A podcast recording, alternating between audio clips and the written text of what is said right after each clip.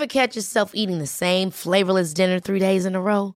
Dreaming of something better? Well, HelloFresh is your guilt-free dream come true, baby. It's me, Gigi Palmer. Let's wake up those taste buds with hot, juicy pecan-crusted chicken or garlic butter shrimp scampi. Mm. Hello Fresh. Stop dreaming of all the delicious possibilities and dig in at HelloFresh.com. Let's get this dinner party started. Mom deserves the best, and there's no better place to shop for Mother's Day than Whole Foods Market. They're your destination for unbeatable savings, from premium gifts to show-stopping flowers and irresistible desserts. Start by saving 33% with Prime on all body care and candles. Then get a 15-stem bunch of tulips for just $9.99 each with Prime. Round out Mom's menu with festive rosé, irresistible berry chantilly cake, and more special treats. Come celebrate Mother's Day at Whole Foods Market. Hey, it's Paige DeSorbo from Giggly Squad. High quality fashion without the price tag. Say hello to Quince. I'm snagging high-end essentials like cozy cashmere sweaters, sleek leather jackets, fine jewelry, and so much more. With Quince being 50 to 80% less than similar brands.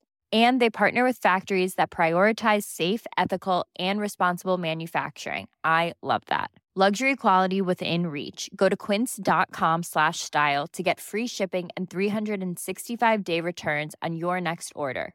Quince.com slash style.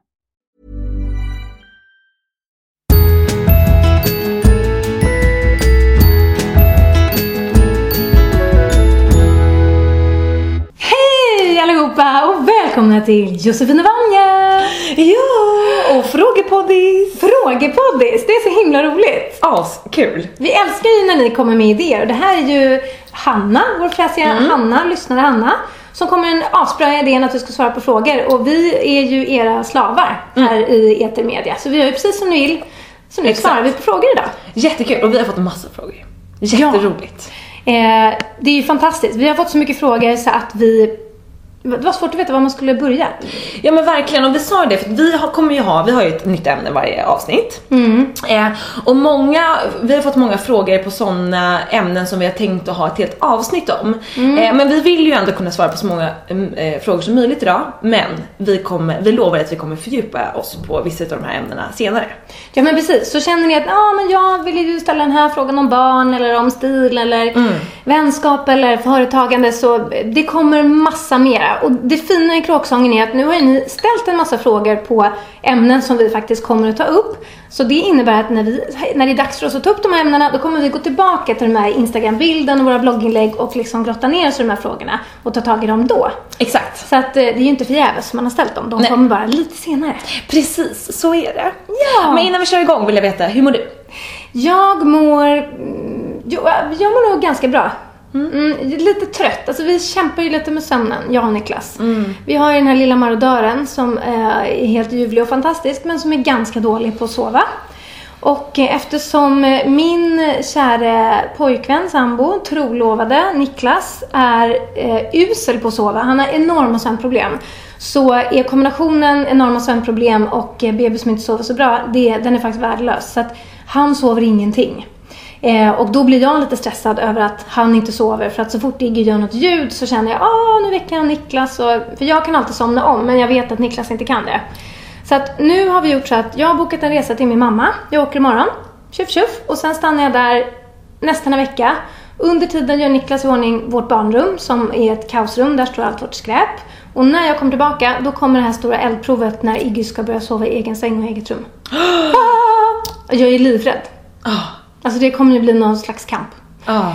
Eh, och eh, så man kommer väl hålla på att springa mellan olika rum och man kommer, ja jag vet inte. Jag tar det då. Ja, exakt. Det tar vi då.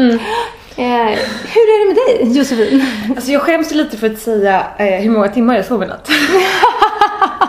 och jag kommer bli så avundsjuk. Nio! Oh. Nej men alltså jag, igår natt så sov jag 10 timmar. Jag kan inte Sluta. minnas sen jag sov så här länge. Och det är ju det alla säger så här. ta två veckor på en semester innan du kommer ner i varv. Men eftersom att jag aldrig haft en semester som är längre än två veckor så har jag aldrig upplevt det här. Och nu, jag känner inte igen mig själv. Jag kan sova hela tiden. Så går jag upp så känner jag så här, gud jag är alldeles mör i kroppen. Har jag träningsvärk? Nej, det är typ liggsår. För jag har legat ner så länge. Det är underbart! Och så känner jag bara, ja ah, men det är precis det jag ska göra den här veckan. I och för sig ska jag ju flytta, rensa och packa också. Eh, så att jag kan inte bara ligga ner hela tiden. Men alltså jag ska verkligen sova för det gör, jag brukar ju sova sex timmar ungefär. Och det här, och det är jätteskönt. Jag känner att jag sover liksom och laddar upp för hela hösten. Ja men det är underbart. Du Ja. liksom bunkrar sömn nu här och energi. Exakt. Ja, för du har ju fuskat lite på din semester. Du var inne på ditt kontor och tjuffade runt lite grann. Mm, alltså jag var inne på jobbet igår. Och det är ju så himla kul. Och jag gick dit och jag liksom bara jag saknat er! Det känns som att man inte hade setts på flera, flera veckor och månader. Och det var ju typ två veckor sedan.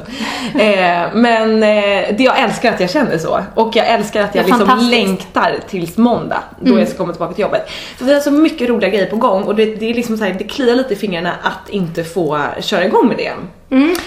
Men det är väl ganska bra att ha den känslan. För då, du kommer ju vara så laddad när det är dags Ja. att dra igång på måndag va? Exakt. Ja, så att du kommer ju uträtta storverk. Ja, ja men jag tror det. Det känns toppen. Gud vad skönt. Ja. Jag vill aldrig mer höra hur mycket du sover. Vidrigt var det. Ja men på måndag är det här slut alltså. Ja, okej. Jag undrar ingen annan sömn. Nej, så är det inte. Mm. Vad hemskt. Men eh, det är kanske är min sämsta egenskap. Jag undrar ingen annan sömn. Nej, vi, vi, vi ska dra igång våra frågor. Ja. Och då tänkte vi att vi blandar upp med lite, lite djupare frågor, med lite lättare frågor, lite frågor bara till Josefin och lite frågor bara till Vanja. Sådär. Mm. Men eh, vi tänkte att en bra startfråga är vilken är din bästa respektive sämsta egenskap? Det känns ganska, ganska intressant. Mm. Ja. Kan inte du börja? Absolut. Alltså det finns ju säkert eh, flera på både den ena och den andra, men jag tror att jag skulle säga att jag är en optimist. Och det säger jag är både min bästa och min sämsta egenskap. För det- det bästa det gör är att jag eh, känner att, men det har vi pratat om tidigare, jag tycker inte att saker är så här jobbigt eller svårt. Jag känner så här, men det kan vi göra, det är inga problem. Vilket gör att jag gör väldigt mycket roliga saker och tar mig för mycket saker och, och sådär. Men sen kan det ju också vara att jag till exempel alltid kommer för sent. Inte alltid, men, men ofta. Du att jag, tror att du ska hinna? Ja men, men gud, jag ska bara dit, det är skitnära. Sen bara, jaha det var det inte. Eh, eh, eller att jag kanske liksom ibland bara inte får ihop det. Jag är superbra på att liksom dubbel, trippel boka mig. För jag tänker såhär, men det är så himla smidigt, kan jag ta mig dit från dit till och tror att jag ska hinna med allt. Eller såhär, men vet du vad, jag landar då på kvällen, då kan jag åka vidare till Köpenhamn till dig på eh, eftermiddag. Så här. Jag liksom tror att jag ska hinna med allt och så blir det lite pannkaka ibland. Eh, så att det är både en bra eh, egenskap tycker jag, men ibland kan det bli lite too much. Okej. Det skulle jag säga. Var det ett, ett okej svar? Ja, det var ett väldigt bra svar, jag bra. säga. Mm. Eh, vad, vilken är din bästa respektive sämsta egenskap? Ja, Anja? men Josefin, du snodde ju hela mitt svar. Alltså, Är det sant? ja, det var inte Var det därför du skrattade? jag säga. Jag tänkte lite så jag bara, varför tittar hon så konstigt på mig? Säger jag konstiga saker nu? Nej, du säger inget konstigt. Du säger något som är fullständigt glasklart för en människa som mig. Jag skulle säga att det är att jag är så positiv. Ja. Eh, och precis som du, jag får mycket grejer gjorda, jag gör mycket grejer, men jag tror också att allting är mycket lättare än vad det är. Jag tror att jag klarar av allting. Eh, Allting är möjligt, ingenting är för svårt liksom. Och det gör ju också att jag hamnar i jättejobbiga situationer ibland för att jag har typ tagit på mig för mycket jobb eller ehm, ett bra exempel är när vi skulle bygga Glamon-butiken. Vi fick av en, av en händelse, vi hade inte några planer alls på att bygga en butik. Vi har ju en webbshop som går bra, jättebra liksom. Och sen så bara trillade den här lokalen ner i våra knän. Vi bara, jo men ja, okej, ska vi inte försöka? Och då blir jag så här, bara, men det är klart att vi fixar en butik. Det är inget jobbigt. Vi ställer in lite klädhästar och vi har ju massa fina grejer. Tjuff, tjuff, det klarar vi. Och sen så bara nästan kör jag över alla andra på vägen och bara, nu gör vi det här. Det går så bra. Men det är inte riktigt så. Utan det blev ju liksom ett jätteprojekt. Det kostade massa pengar och det tog enormt mycket tid och sen blev den jättefin och jättegullig och det blev ju någonting bra. Men ja, om jag hade vetat hur mycket jobb det var från början så kanske jag aldrig, jag kanske inte, hade tyckt att det var värt det riktigt. Nej. Så att det, det där är också min bästa och sämsta egenskap. Mycket roliga grejer man gör, allting är möjligt men eh, ibland så blir det lite jobbigt faktiskt. Ja. Det är typ det. ja. Vad går vi vidare med då? Ja, alltså vi fick ju också lite så här lite djupare frågor om typ folk som har flyttat till Stockholm eller flyttat till någon stad överlag eller folk som bara känner att de vill utöka sitt vänskaps, eh, sin vänskapskrets. Kan man kanske känna att man inte är, trivs i den vänskapskrets man har idag ehm, av olika anledningar. Så det var det faktiskt flera som frågade om. Hur träffar man nya människor? Och det är en fråga som jag får ganska ofta på bloggen också. Alltså så här, eh, åh jag har precis flyttat hit. Eller också att man kanske bara, precis som du säger, inte känner att man, man kanske har växt ifrån sina kompisar, man känner att men vi har inte alls samma intresse längre. Eller också många som har skrivit till mig och så här, men mina kompisar vill bara ut och festa längre och, och, och det kanske inte jag tycker är så kul nu för tiden. Och så. Och hur ska jag hitta nya? Och det är ju lite knepigt och, och jag har ju liksom funderat lite på hur min vänskapskrets ser ut. Eh, och vissa, eh, den delen, eller vad ska säga, de tjejerna som jag har liksom absolut starkast kontakt med, ja men det är liksom, det går way back från liksom högstadiet och, och sådär. Men sen har jag väldigt många nya vänner också och det är ju alltså, det, fast det är också väldigt klassiska grejer så här, via jobb, via typ eh, ja, men att man tränar med någon eller att man har träffat någon via någon kompis sådär. Men eh, så att jag vet inte riktigt hur man ska, men jag tycker i alla fall, eh, jag raggade upp en av mina kompisar på krogen. Är det sant? Ja, Vad vi, underbart. vi var varandras liksom kvart i fem-ragg eller vad det var. eh, och det här är ju i och för sig flera år sedan. Eh, men eh, det var så här kul, det var precis hur jag kanske skulle ha raggat upp en snubbe eller sånt där. Vi hängde båda i, vi hade någon gemensam kompis vid något bord liksom. Och vi båda tyckte att liksom det här var lite stekt, de, vi hängde med. Så vi bara, ja men ska vi dra ut och dansa typ? Och sen bytte vi liksom nummer och så var det så här, hon bara, ah, ska du med på efterfest? Och jag bara, då var jag med en annan kompis som var lite tråkig då enligt mig och ville åka hem klockan fem. Ehm, så jag bara, men vi hörs imorgon. Typ. Jag måste åka hem med henne nu. Och sen så smsade vi lite, ska vi ses? Och så gjorde vi det. Och sen nu, vi har ju varit kompisar nu är inte hon den som jag hänger absolut mest med men så fort vi fyller år eller man ska göra någonting så ses vi ju och liksom ja men spontan käka middag och lite sånt där. Eh, och det var ju liksom en, en krogflört. Så kan man också Så göra. kan man göra. Nej, men så här, och typ, är man på en middag och man känner så här, men gud vilken trevlig tjej. Eh, och vi har världens intressantaste samtal eller man känner att man klickar. Man ska inte vara för rädd att ragga lite tycker jag. Kan Nej. inte jag få ta ditt nummer? Ska vi ta en, ta en lunch liksom? För Man måste ju lite tänka att, för anledningen till att man inte gör det, det är ju för att man, man vill inte verka desperat eller jag har inga kompisar, Mm. man vill inte verka pinsam liksom.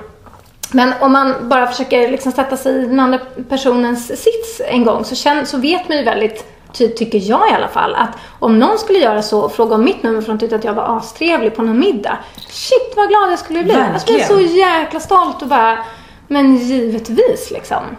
Eh, och det är också ett ganska bra exempel. Jag, ehm, jag blev för några månader sedan så blev jag faktiskt ihopbjuden eh, på en middag av en tjej som är egentligen eh, Niklas systers kompis.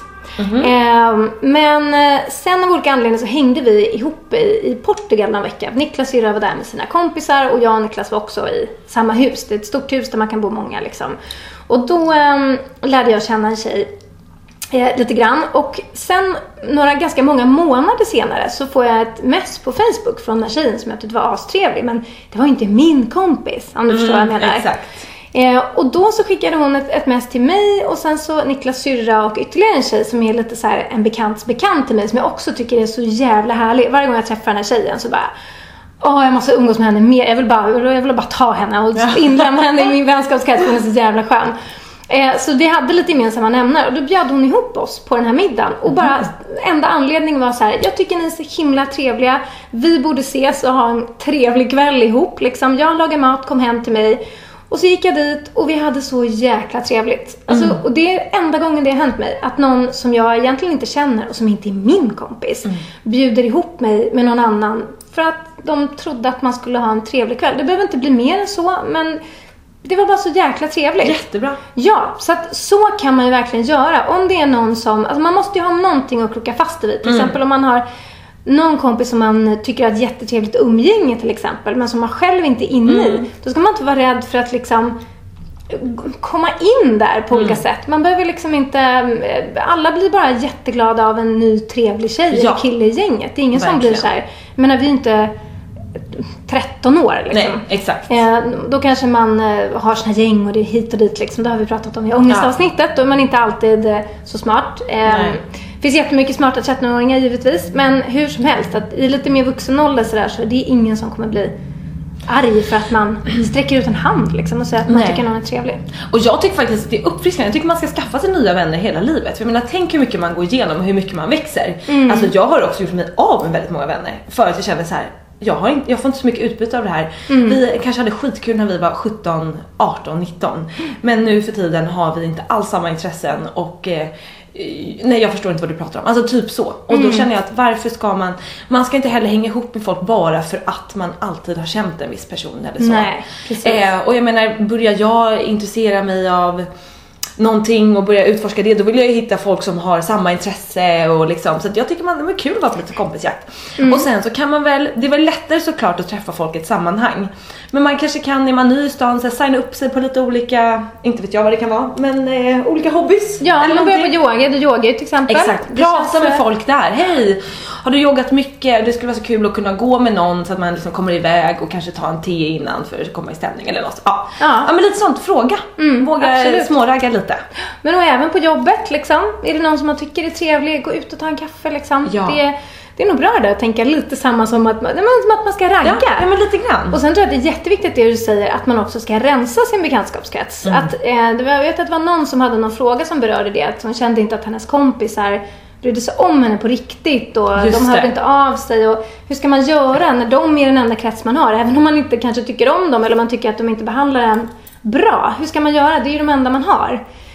Då tycker jag lite att så här, nej du har inte dem. Mm. Därför att de bryr sig inte om det. Om du känner det att det är på riktigt eh, så har du inte dem. Så du förlorar ingenting på att strunta i dem. Lägg din energi på någonting helt annat.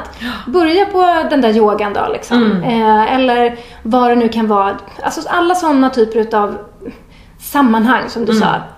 Där kan man ju träffa, träffa nya kompisar. Eller den där trevliga tjejen i kaféet som du alltid köper din kaffe av på morgonen. Ja, exakt. Det är som sagt, ingen kommer tycka att du är konstig för att Nej. du eh, frågar om de vill gå och ta Jag tror bara att man kommer kaffe. tycka såhär, men gud vad cool du är. Vilken cool, modig brutta. Alltså verkligen, dig vill jag hänga med. Ja, men precis. Och är Ja. det någon som inte tycker det, ja men då var det ingen som man ville hänga Nej, med. Herregud, exakt. jag skulle inte vilja ha en kompis som så här. Nej men gud vad konstigt att någon frågar efter mitt namn. Gud Ja. vad tror han? Oj, Nej. Nej. Vi hör ju att vi behöver prata mer om det här, så Ja. vi får köra ett vänskapsavsnitt Ja. småningom. Eller hur? Absolut. Köp, nu byter vi ämne. Ja. Nästa Ja, fråga. Ja, jag tänker ställa en fråga till dig Josefin som jag Jaha. tycker var rolig som kom in. Eh, och det är Josefin, har du aldrig funderat på en modellkarriär? Jag såg den här nu. Jag, bara, eh, eh, jag ville ju det när jag var i tonåren. Jag höll på att söka Aha. till toppmodell och grejer. Är Och var där på intervju och så här, och gjorde lite små grejer. Eh, Mm. men eh, nej, nu absolut inte. Men när jag var yngre så tänkte jag absolut på det. Mm. Eh, fast eh, jag, det som är så jävla hemskt är att man ska ju vara pinsmal för att vara modell. Och det är ju liksom vidrigt på alla sätt och vis. Och jag kände, nej. Mm. Jag kommer inte banta ner mig sådär. Eh, gud vad tråkigt och, eh, och behöva se ut, eller, ja, må dåligt för att få ett visst jobb. Det Mm. vill inte jag. Så att jag gjorde lite små grejer, gått någon visning och liksom gjort lite så här, också mycket så här någon kompis kompis som har något märke och behöver någon, Jossan kan du? Alltså mycket Mm. sådana grejer liksom. Men eh, inte mer än så. Och just i, idag skulle jag faktiskt inte kunna tänka mig något värre än modell. Nej, men jag tycker det verkar fruktansvärt. ja. Om man inte på, är- sätt då? Nej men just att så här. äh, Alltså jag läste en sån, men det är för att jag ganska nyligen läste en sån vidrig grej. Mhm. Att eh, en, en viss modellagentur går utanför ätstörningskliniken och raggar Ja. nya modeller. Och du Mm. vet, det får mig att kräkas med hela kroppen och bara känna det är så hemskt. Det är så Mm. jäkla jäkla hemskt. Sen är det klart att det finns en massa olika typer av modeller. Man skulle väl kunna vara modell och ja, men få vara som man är då. Men eh, den största delen av modellyrket är ju inte riktigt så. Och det tycker Nej. jag är väldigt, väldigt hemskt. Det är ju som på jobbet, alltså när vi skriver modeartiklar. Aldrig att vi skulle lägga upp en bild på någon som är för smal. Nej, ja, ni Eh, tänker på det. på Ja, ja, ja, jämt. Vad bra att jämt, gör jämt, det. jämt. Och min syrra jobbar ju som retuschör och jag vet också till och med så här att de lägger ju liksom på modellerna nu för tiden. För att de är så smala. Alltså gör dem större. Och det är ju ganska skevt också. För att det är ju bra att, på något sätt att de kanske gör det då, men det är ju också skevt att modeller är liksom så himla smala. Mm. Jätte, jättehemskt. Men nu blev det väldigt djupt här av den här roliga frågan. Men eh, ja, det är Ja. mitt svar. Ja, men okej. Det- Just med modeller så här, då, det ska man inte heller glömma. Det, det finns ju de som är naturligt smala, sådär, Mm. två meter långa, väger 40 kilo och faktiskt ser ut så liksom. Fast gör man det? Eh, I, Nej. vissa, I vissa åldrar tror jag. Alltså man Ja, får inte glömma att många modeller är, de är ju så här 14. Nej, jag vet. Eh, och då har man ju en annan typ av kropp än vad man har Absolut. när man är 25 liksom. Eller 38.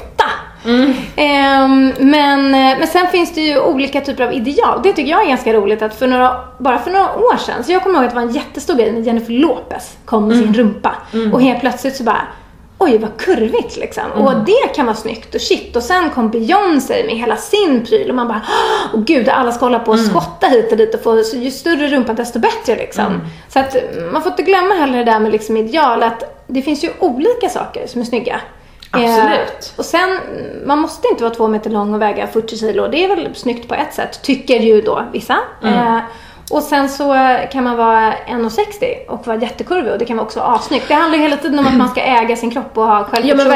men verkligen. och- jag tror att så här, det här pinpinsmala, jag tror att det känns ju väldigt ute tycker jag eh, överlag. Med, Mm. Alltså just det här sjuka smala med, i, i modebranschen som det är liksom. Mm. Jag menar tittar man på liksom, visningar i vilken huvudstad som helst så är det ju det, det är ju så alla modeller ser ut på ett visst sätt. Mm. Är, eller så är det någon designer som tänker lite och då blir det liksom Men gud har ni sett den där showen? Då blir det typ en cirkus för att de har vanliga kvinnor som är modeller. Mm. Det är liksom, för idealet är att det ska vara vandrande galgar liksom. Och jag tycker bara att det är otroligt oinspirerande om jag Ja. ska vara ärlig. Men det är därför man läser bloggar tycker jag. Och det är därför Ja. som man, för då blir man inspirerad av så kallade vanliga människor. Nu Mm. är, ju, är ju de ofta ganska fräsiga, men man vill ju också inspireras. Man vill ju inte se någon som ser ut precis som en själv liksom.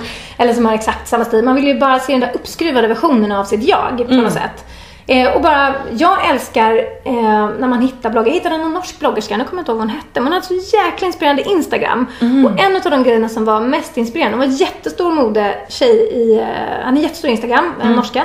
Och hon var, om man nu får vara så ful att säga så, men hon var liksom inte den här klassiska perfekta kroppen så som vi Nej. är vana att se den. Utan hon var ganska mycket kurvigare. Hon var så jävla snygg. Mm. Och varenda bild var liksom så här, man bara åh jag vill ha det, jag vill ha det, jag vill se ut sådär, jag vill se ut Ah, sådär. underbart. Ja men det var ju för att hon har liksom hittat sin stil och det som hon är snygg i. Och det är ju lite det det handlar om. Så här. Men okej, är man inte två meter lång och väger 40 kilo, då kanske man inte ska ha den där lårhöga stöveln som liksom, det kanske inte passar. Då kanske Mm. Nej. man ska ha den där andra klackskon som förlänger benet lite grann och som man är skitsnygg i. Man måste ju hitta det som funkar på en själv. Ja men verkligen. Och alltså jag som ändå jobbar med mode allt det här och går på modeveckor och, och hit och dit. Jag kan säga att jag har nog aldrig blivit inspirerad av en catwalk-bild. Alltså det är ju verkligen Instagram och bloggbilder, det är det jag får all min inspiration ifrån. Mm. Och där är det ju dominerat utav just så kallade vanliga tjejer. Exakt. Sen tycker jag att det är, det lite för enformigt också om jag ska vara ärlig. I Sverige. Ja, det börjar, titt- börjar plan, det planar ut lite grann. det är liksom lite, det, vi behöver lite sån där, jag ska kolla in hon norskan. Jag måste leta Eh, reda på henne. Mm. Ja, ja men verkligen. Eh, men ja, nu blir det en utläggning om den här frågan. Men Ja. ni vet ju att vi gillar att sväva ut. Nu tycker jag att det är dags för en fråga till dig, Vanji. Eh, och jag tänker att vi kan gå på den här. Har du, Vanja, läst på universitetet, högskolan någon gång? När och var? Om inte, vad tror du att du hade pluggat för ämne eh, om du hade slagit till på den akademiska banan? Hmm. Ja, alltså jag försökte läsa på universitetet. Eh, inte för att jag var så sugen på någon särskild utbildning. För att jag jobbade ganska friskt då. Jag började jobba redan i högstadiet. Jag var skribent jättelänge, jobbade som journalist i tio år. Och skrev massa böcker och artiklar och eh, ja, gjorde massor med saker. Så att jag hade liksom redan någonting som jag tjänade pengar på. Jag hade också flyttat hemifrån när jag var 16 som vi har pratat om tidigare. Så, att, så jag kände redan att jag hade liksom ett yrke som drog in pengar och sen så hade jag ju min popstjärnegrej där som jag jobbade på. Det var ju det enda som fanns i mitt huvud. Så allt annat, alla andra jobb var ju ointressanta. Men jag tänkte ändå så här, men vad roligt att läsa på universitetet så här, och få den upplevelsen. Så jag sökte genuskunskap. Eh, och sen, eh, men jag eh, var inte kvar där så länge för jag tyckte det var så tråkigt upplägg liksom. Att hade man suttit hela högstadiet, hela gymnasiet, suttit i en jäkla sal, ja men liksom med den här läraren och man hade tutat i sig texter och sen ska man tenta av dem och så glömmer man det om två veckor. Alltså det var liksom, och så var det lite samma sak där. Eh, vilket chockade mig för jag tänkte liksom, nu sitter vi ändå 50-60 pers i den här salen och alla är intresserade av genusfrågor. Vi skulle kunna ha världens roligaste diskussioner. Och, men det var ändå det här liksom rapandet utav någon människa som stod längst fram och sa saker. Sen skulle man hem och läsa en bok, skriva en, en grej, papper och lämna in. Och då bara kändes det, nej, men då får jag ut mer utav att typ snicksnacka mina kompisar. Så att då kände jag att nej, det där var inte riktigt för mig. Så eh, det är min eh, universitets eh, experience. Så den är ganska begränsad. Och ibland kan jag bli lite så här ledsen typ. Eller inte ledsen men jag har ju fått göra massa andra grejer i livet. Eh, som jag gjorde under den här perioden när andra pluggade. Men jag kan bli lite avis på de som har fått göra den här universitetsupplevelsen. Typ dra till eh, Lund eller, liksom, eller på Stockholms universitet eller Australien eller var de nu har varit. och liksom varit i den här bubblan och man har fått massa kompisar och skapat massa minnen och det viktigaste kanske inte är själva pluggandet och utbildningen utan faktiskt den här själva upplevelsen och gemenskapen och, och så. Det, det kan jag tycka är lite tråkigt att jag inte fick göra. Men eh, ja, Ja. ja, så är det. Jag har fått göra annat. Exakt så är det Man kan ju inte hinna med allt Nej. faktiskt. Nej. Vi har ju en annan fråga här som rör lite det här ämnet också. Mm. Eh, och det är en tjej som har velat eh, plugga till eh, lärare. Lärare, det är hennes det. drömyrke. Men att folk eh, i hennes omgivning inte tycker att hon ska göra det. För de tycker att det är dålig lön och vad skriver hon? Och inget intressant jobb och ingen riktig karriär säger hon att de säger. Och så frågar ju hon oss då om... Eh, mm, vad, vad kommer jag in här då? Ja men, ja, men hur man ska bemöta liksom folks negativitet Ja. kring ett yrke som folk verkar se ner på, skriver hon. Hur ska man hantera att man vill göra någonting och drömmer om att göra ett visst typ av jobb och sen så säger folk, folk runt omkring att det inte är något bra.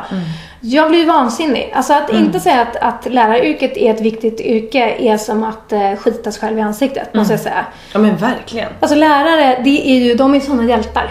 De är såna jäkla hjältar. Lärare och förskolepedagoger som jag har upplevt nu när Iggy har börjat på föris, det är liksom det är, de är minst lika viktiga som läkare och liksom, alltså de är så viktiga. Det är ju de som, man vet ju själv vad man har haft för Ja. relationer till fantastiska lärare, de lärarna som är bra. De har ju kunnat, de har varit med och format en som människa. Liksom. Absolut. Ehm, och ha hand om liksom våra unga, det är, jag, jag blir helt tokig. Verkligen. Och generellt, varför ska man liksom berätta för någon annan vad den ska och inte ska jobba med? Ja. Tycker jag verkar väldigt konstigt. Väldigt konstigt. Jag tror att det handlar om avundsjuka. Ja. Nej, men någonting måste hon det vet vara. Så här, det här vill jag göra. Hon, hon, hon, är super- målmedveten. Hon är målmedveten, är superklar över sina val liksom, och, och har ett yrke som hon tycker verkar skitkul och hon vet var hon är på väg. Då är det ju lätt för folk som inte vet vart de är på väg och bara nej men det där är inget bra av olika anledningar. För att Mm. de, ja, de är nog kanske lite avis på att hon har en så tydlig plan liksom. Det tror jag också. Ja. Och sen så får vi bara alla jobba för att lärarna ska få högre lön. Ja, Alltså det är ju verkligen prio, prio, prio. ja. Eh, självklart ska du bli lärare om du vill det. Det låter ju helt fantastiskt. Jag tror att du kommer bli en grym lärare. Ja, och är man sådär målmedveten då kommer du också vara en av de där lärarna som förhandlar till sig lite bättre lön tror jag, när det är dags att Ja men alltså eh, man kan ju inte styra sånt. Jag vet att min mamma, stackaren, lä- hittade en så här lång lista på yrken i typ Svenska Dagbladet eller DN eller någon annan dagstidning. Och så var det så här, eh, de jobben eh, som man, liksom där det fanns minst jobb, så här, typ det här ska du undvika. Då var det så här, ett journalist, två fotograf. Och mamma bara, helskotta, min ena dotter går på journalistutbildningen och den andra på fotografutbildningen. Men titta här sitter jag med ett litet härligt jobb och min syrra har fått åka hela vägen till New York för att hon är så jäkla grym på sin grej. Ja. Så att man ska liksom inte alls låta sig eh, ja, men styras av sånt. Nej, alltså det går ju inte heller. Det Nej. går ju inte heller. Ska, vad ska du göra då? Ska du bli liksom, ska du bli börsmäklare då? Därför att det finns möjlighet att tjäna mer pengar där. Eller, Ja. Eller läkare. Alltså man kan ju liksom inte tvinga in sig i någon yrkesroll som man inte trivs i bara, bara på grund av pengar. På samma sätt som man inte kan inte göra någonting för att det är ett yrke med sämre betalt än. Och sen är ju alltid det där, det är ju relativt. Jag menar sämre betalt än vad då? Det beror också lite på så här. Ah, är det så jäkla viktigt då att tjäna 80 lax i månaden? Liksom? Det beror väl på vad, man, vad, vad som är viktigt för en. Om man inte vill, eh, måste köpa en motorbåt för en miljon. Och liksom, eh, Man kan leva ett fullgott, jättelyckligt, fantastiskt liv på en lön som är liksom en vanlig medellön. Verkligen. Sök till Stå lärarhögskolan. på dig, för guds skull. Ja. Ja. Hjälp. Okej, ska vi blanda upp det här nu med lite såna här korta, snabba frågor? Ja. Ja, okej. Eh, vi har ju en som är... Vad har du för favoriträtt? Josefin? Pannkakor med hallonsylt. Åh, vad gott! Nej men alltså, när min mamma lagar pannkakor i vår gamla gjutjärnstekpanna eller vad det heter, eh, med hallonsylt. Det finns inget godare. Får jag välja en maträtt innan jag dör? Alla dagar i veckan är det pannkakor med hallonsylt. Mm, njam, njam, Ja, njam. så gott. Du då? Ehm, under hela min uppväxt så var det lasagne. Men gud, det var väldigt viktigt att det skulle vara gröna eh, lasagneplattor. Det var väldigt viktigt. Eh, Va? Är det sant? Jag tycker inte att de är goda. Jag tycker inte det. Nej, men tycker de, inte de lite beska så här, lite tråkiga? Jag vet inte, det är ju spenat i dem tror jag som ger Ja, den det gröna färgen. Ja, jag tror mest att det handlar om att jag tyckte att grönt var roligare när jag var liten. Ja, exakt. Det är för, att, eh, ja, för det här är ju någonting som var sedan jag var väldigt litet barn liksom. Så um, varje födelsedag så fick jag lasagne. För det var liksom min favoriträtt och ja. Det är ju lite bökigt att göra lasagne men då ansträngde sig eh, mamma eller pappa att säga nu gör vi lasagnen med gröna plattor. Eh, men nu har jag lite skiftat, alltså nu är det lite så här jag tycker fortfarande om lasagne men det är inte min favoriträtt. Nu är det Mm. lite så här från månad till månad och just nu så är det faktiskt eh, friterad sushi. Har du käkat det? Alltså det är så jävla gott. Nej men det är så gott. Alltså det är, Nej men det är galet. det, är det låter helt sjukt tycker Ja, jag. Men vet. det är så smarrigt. Nej men det är så gott. Och okej, om jag får ta en så här favoriträtt nummer två. dumplings på Beijing 8. Vegetariska dumplings, Mm. friterade. Med chili jordnöts eh. Nej men det finns inget godare. Det Det, finns inget godare. Det är så gott. Mm. Ja, Okej, nästa snabba då. Vi kör den också. Favoritlåt. Favoritlåt? Okej, då har jag faktiskt ett, det är ett ganska bra tips som jag har. Mm. För tillfället så är favoritlåten, eh, jag måste säga bakgrunden lite grann till det här. Mm. Varje morgon när jag och Niklas vaknar, och vi har alltid, alltid, alltid sovit alldeles för lite. Liksom. Man dras ur sängen alldeles för tidigt. Det är, vi har väldigt stort mysbehov. Det måste vara mys på morgonen och det måste, vi måste kunna ta det lugnt och ha det härligt, annars mår vi dåligt. Eh, en av de här mysgrejerna som är väldigt viktig, det är att vi måste sätta på musik. Och det får inte vara liksom någon så här halabaloo musik. Vi- Man vill ju inte ha liksom uns, uns, uns på morgonen.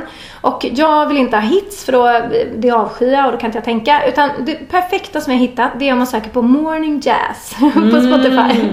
Då får man liksom gärna slow morning jazz. För då får man de här mysepyslarna. Det är oftast bara instrumentalt. Det är så fina melodier. Det blir som bara en mysig ljudmatta som gör att man blir lite gladare. Och det finns inte en låt där som är så himla härlig. Och det är med Jamie Cullum. Kommer du ihåg honom? Nej. Nej.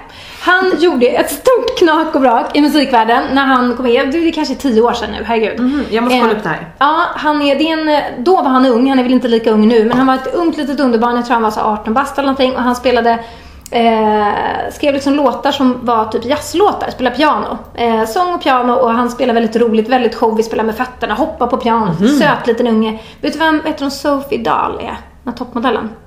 Nej men kom igen Josefin. Du Men kanske om, tjej. ja men kanske då om jag ser en bild. Ja men okej, men han, de är tillsammans i alla fall. Ja, och det är väldigt aha. roligt för han är väldigt liten och hon är ju två meter lång liksom.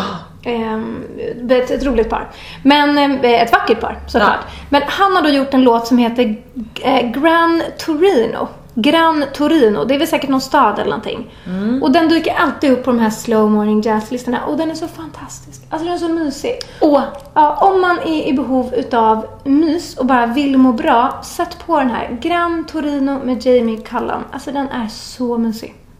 Jag ska lägga upp den i bloggen. Ja men gör det, jag kommer lyssna på den och jag älskar Spotifys de här mood-listorna. Man bara Monday mood, coffee break, it's sunny outside. Jogging mood. Ja, nej, men det Den är finns ju aldrig på hos mig. Nej, inte hos mig heller. Väldigt mysiga.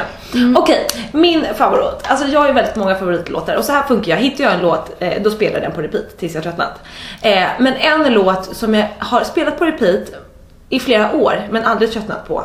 Det måste jag ändå kunna klassa som en otroligt eh, stark favoritlåt hos mig. Eftersom Ja. att den har hållit så länge. Ja. Och det är för att det är en gammal låt. Jag älskar ju alltså Beatles, Rolling Stones, Queens, allting liksom. Eh, och eh, det här är en Queen-låt. Eh, och det är liksom en låt, jag tycker så här, om man ska ha mys där då. Eh, vill man ha liksom bara, ah, alltså man vill sätta på högsta volymen hemma i vardagsrummet, man vill bara sp- spela teater och sjunga ut och bara få agera och få massa känslor och energi så ska man sätta på den här låten. Kan man inte få spela lite? Alltså, jo men gör det. Nu blir jag avundsjuk för att jag inte kom på den Men vi gör det snart. Mm, okej. Ja men det är ju Bohemian Rhapsody med Queen och det är min absoluta favoritlåt. Och den har ju lite och många olika här, dimensioner i låten för den är ju typ kanske sju minuter lång. Men den är alltså fantastisk. Den är galen. Alltså han är så... Men det är sånt mästerverk den här. Ja. Och förstår du hur man bara höjer volymen och man bara hoppar upp i soffan och bara tar i med hela kroppen. Underbart!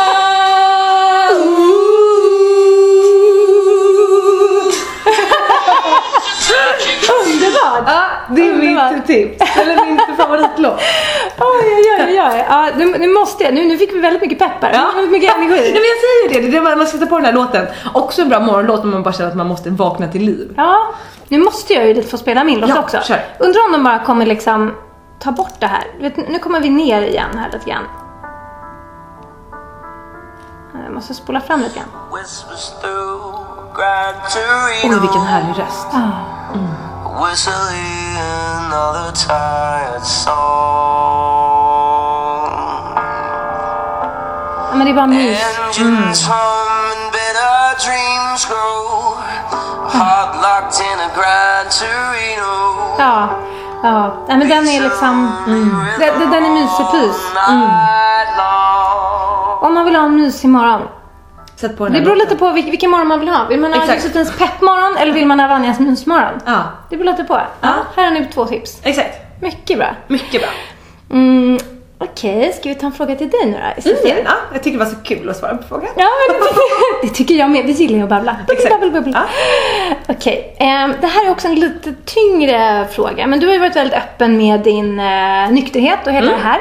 Och då är det faktiskt en som har ställt en fråga om, eh, jag är lite nyfiken på er syn på beroendepersonligheter. Skulle ni kalla er själva för det och varför om så är läget? På vilket sätt yttrar det, er, det sig i er vardag?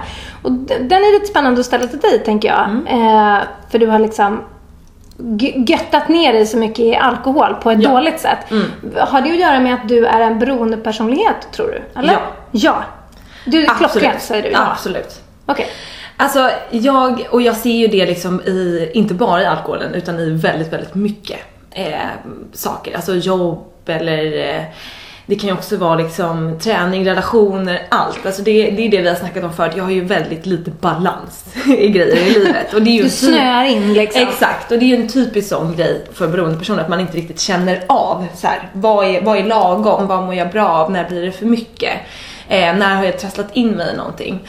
Eh, och jag är ju liksom både Eh, jag har ju liksom kommit vidare i väldigt mycket skulle jag säga nu, men jag har ju mycket grejer kvar. Verkligen. Och kan vara liksom beroende av andra i mitt eget välmående. Att så här, jag själv, eh, hur, hur jag mår påverkas av vad, hur är läget i, min, eller läget i min familj, hur är det med den jag dejtar. Och, och det låter väl ganska vanligt, det gör väl alla tänker man. Men det finns ju på en sund nivå och på en nivå att det kanske blir lite osunt och att jag liksom glömmer bort mig själv för att jag går in för mycket i, i något annat, liksom själva medberoendedelen.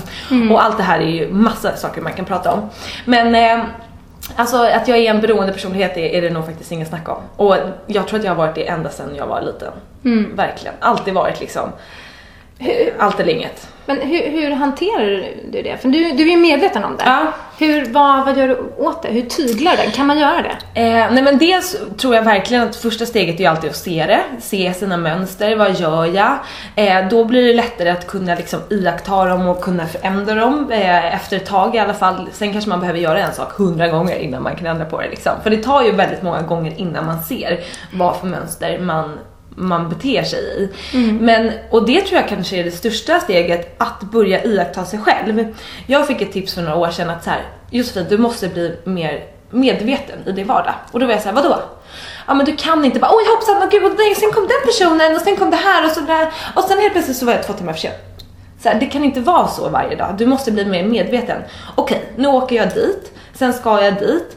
Nej, jag kan inte hoppa över den bussen. Alltså, I alla fall i, varenda, så här, i, i mindre och i stora drag bli mer medveten om vad jag gör och hur jag beter mig.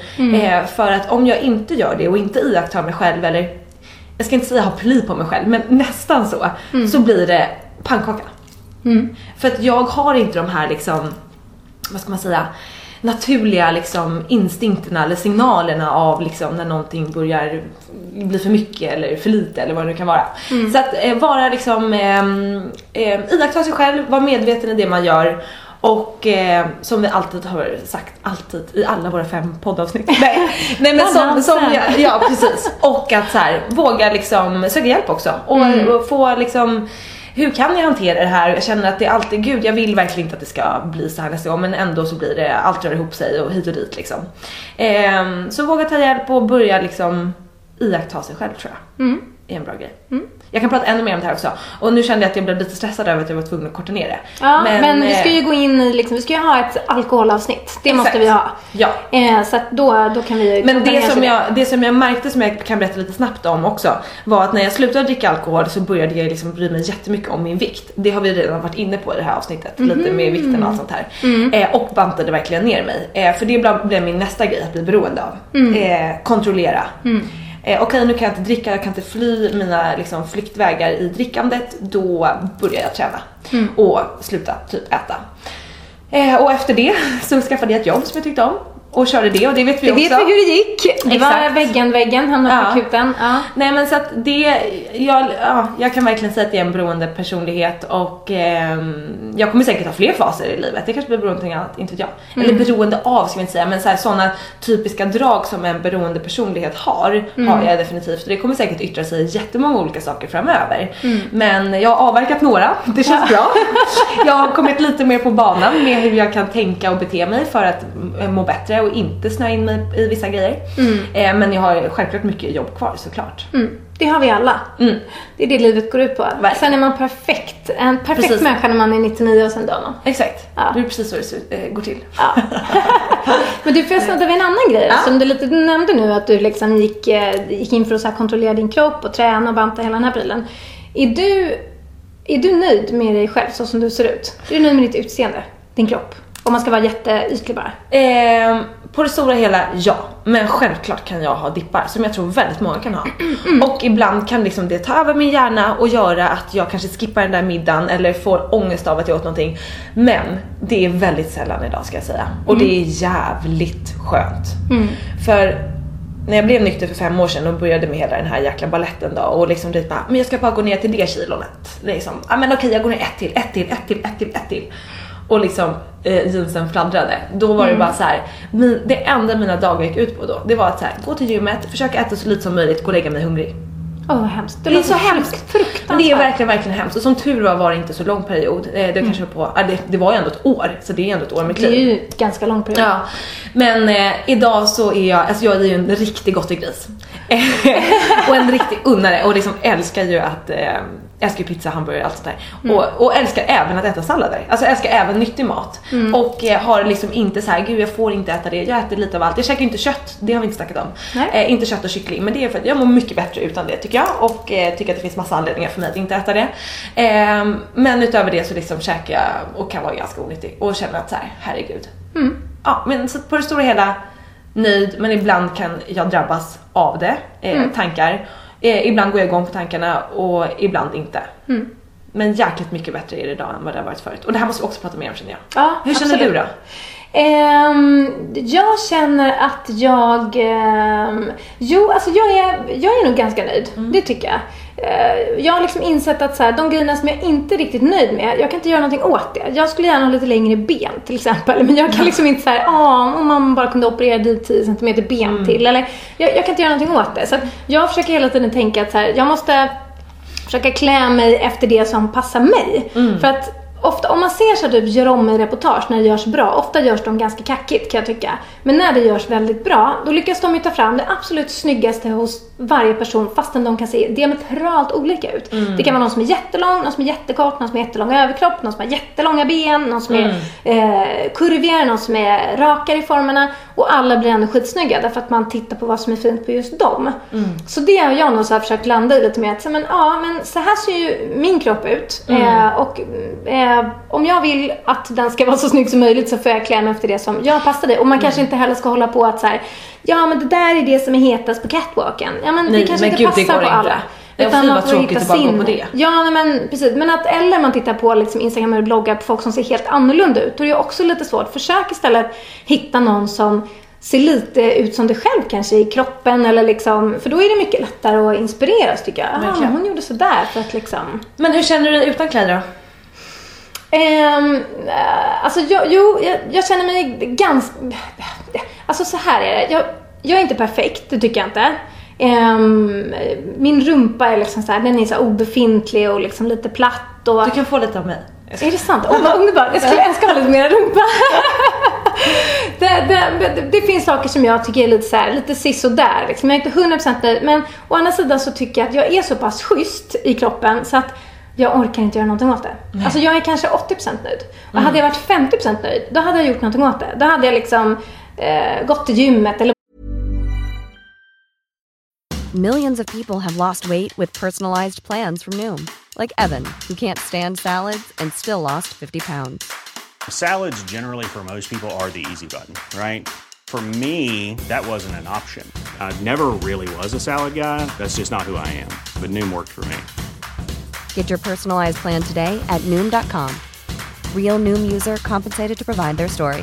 In four weeks, the typical Noom user can expect to lose one to two pounds per week. Individual results may vary. Ever catch yourself eating the same flavorless dinner three days in a row? Dreaming of something better? Well, HelloFresh is your guilt-free dream come true, baby. It's me, Kiki Palmer. Let's wake up those taste buds with hot, juicy pecan-crusted chicken or garlic butter shrimp scampi. Mm. Hello Fresh. Stop dreaming of all the delicious possibilities and dig in at HelloFresh.com. Let's get this dinner party started. Hey, it's Ryan Reynolds, and I'm here with Keith, co star of my upcoming film, If, only in theaters, May 17th. Do you want to tell people the big news?